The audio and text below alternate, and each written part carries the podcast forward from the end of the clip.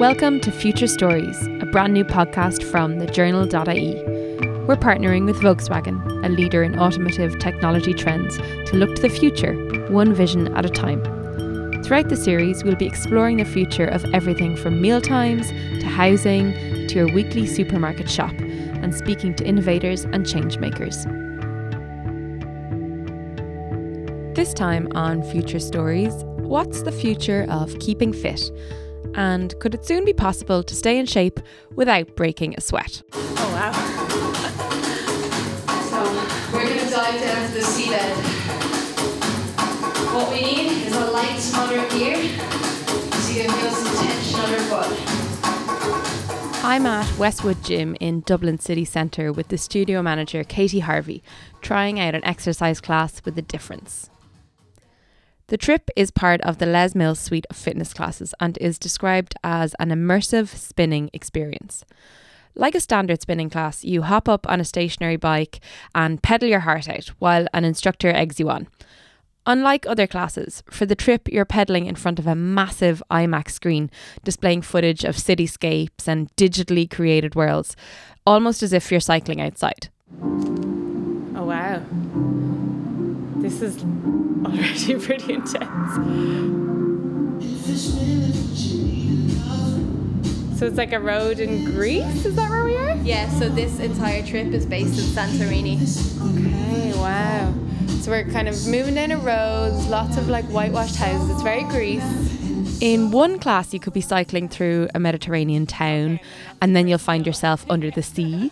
And by the time the pace really picks up, you're in a dystopian world with kaleidoscopic lights and dark tunnels. Whatever the view, it's easy to forget that your legs are moving, that your heart is racing, and that you're covered in sweat. Four, three, two, slow. Now we're there.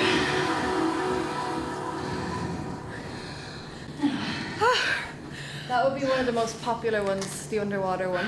That was amazing. It's, uh, yeah, the visuals are really cool. They're very different because you start on land, you dive underwater, you go through the caverns. Yeah. So like each trip follows a sort of theme like that, where it's like a story, a proper journey. So you go through your water tunnels, you find an abandoned city like Atlantis, and you go yeah. through that, and you'll see whales, you'll see ruins, everything like that. And then we dive even deeper, where you find an underwater cavern um, that just has lots of crazy stuff going on. That was really amazing. Like, you kind of forget that you're on a bike. The trip is hands down the most popular class at Westwood Gyms, and there's a waiting list for the bikes every single day. Katie reckons the more of an escape that exercise can offer, the more popular it becomes. I know for me that I've always trained as an escape. If I've had a busy day, I'll come to the gym, I'll train, switch my brain off and feel better leaving. So I think it's just an extension of that for people where they can just turn off that little bit more and get sucked into this immersive world um, for forty-five minutes. And they don't have to think about their day at work. They don't have to think about any other issues they have. They can just enjoy exercising. But what if, as well as making your workout more interesting, you could also make it more effective? In the U K and U S, there are a number of companies helping fitness fans do just that by using D N A testing to help people figure out exactly what they should be eating, how they should be training, and when they should be hitting the gym.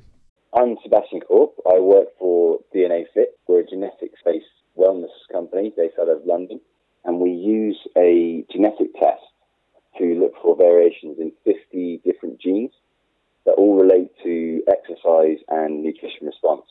In terms of the information you can get from your D N A, there's there are certain things that are always going to be true no matter what your D N A is. So, you know, if you're looking to lose weight, it's always a good idea to reduce your calories. If you're looking to improve general health, exercise is always a good idea. But in terms of where the value of D N A is, it comes in in personalising the approach. So where can we improve the average advice to make it more relevant to the individual rather than using uh, just sort of general average guidelines?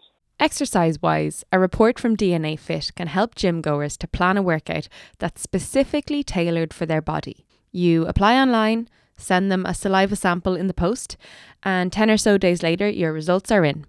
From there, you can start applying the analysis to your daily diet and workouts.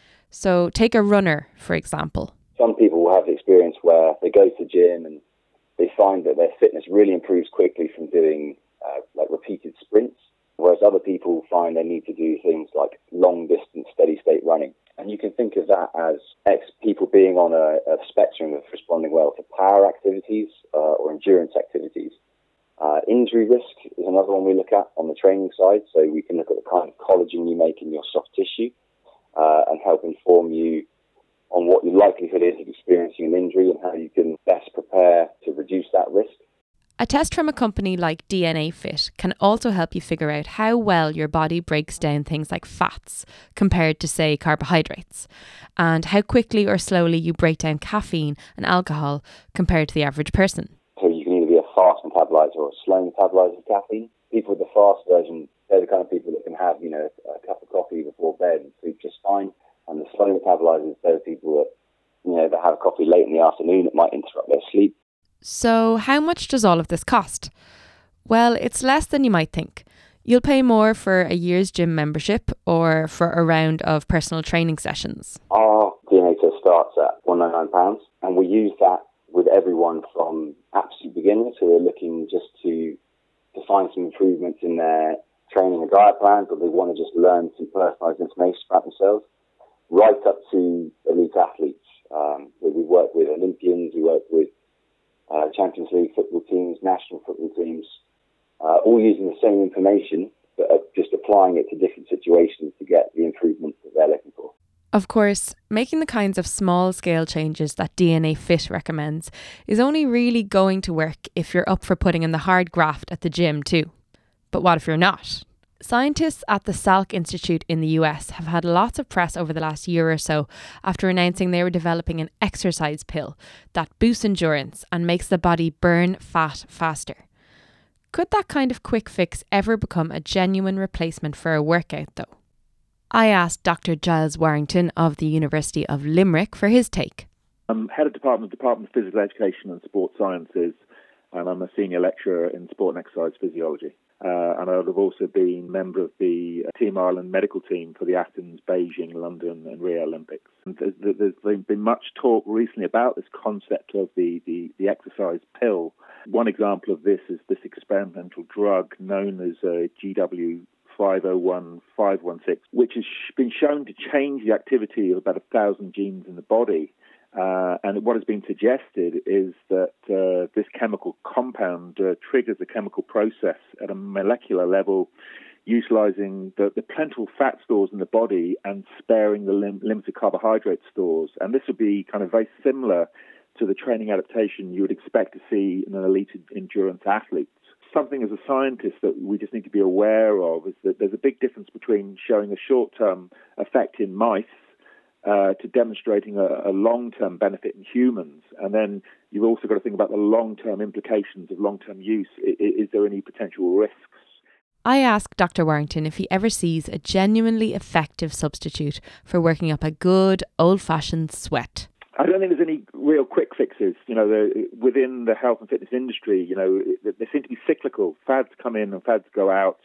But the, the, the core principles do, do apply. One thing Doctor Warrington mentions is having a workout plan that runs over a long period of time and that is updated periodically. What we do know in terms of exercise and training is that training programs that are periodised, and what that means is they're, they're planned on a cyclical basis, uh, have generally been shown to be the most effective in terms of the, the performance outcomes or the training benefits from them.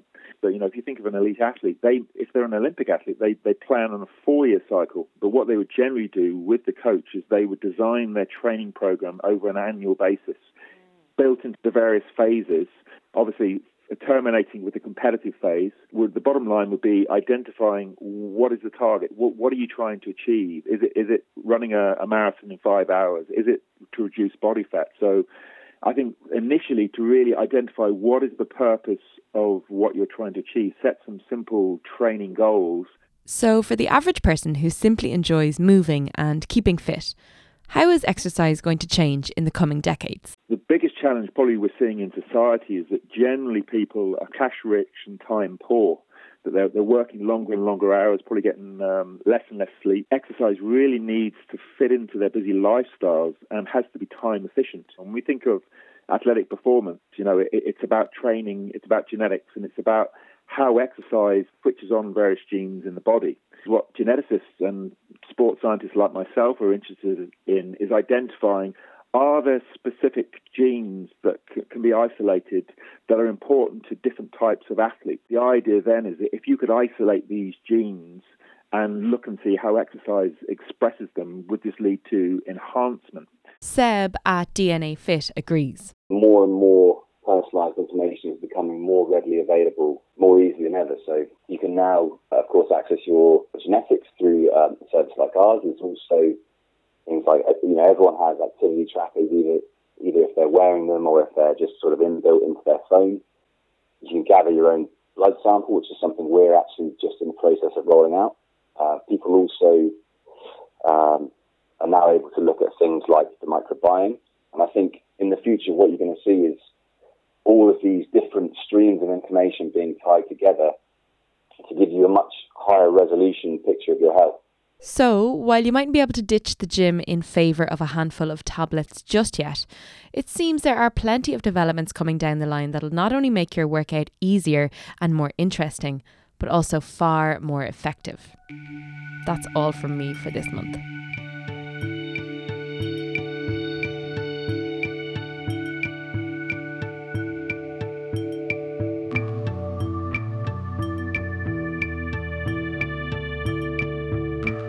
For more looks ahead, you can subscribe to Future Stories on Apple Podcasts or wherever you get your podcasts for updates on our next episode.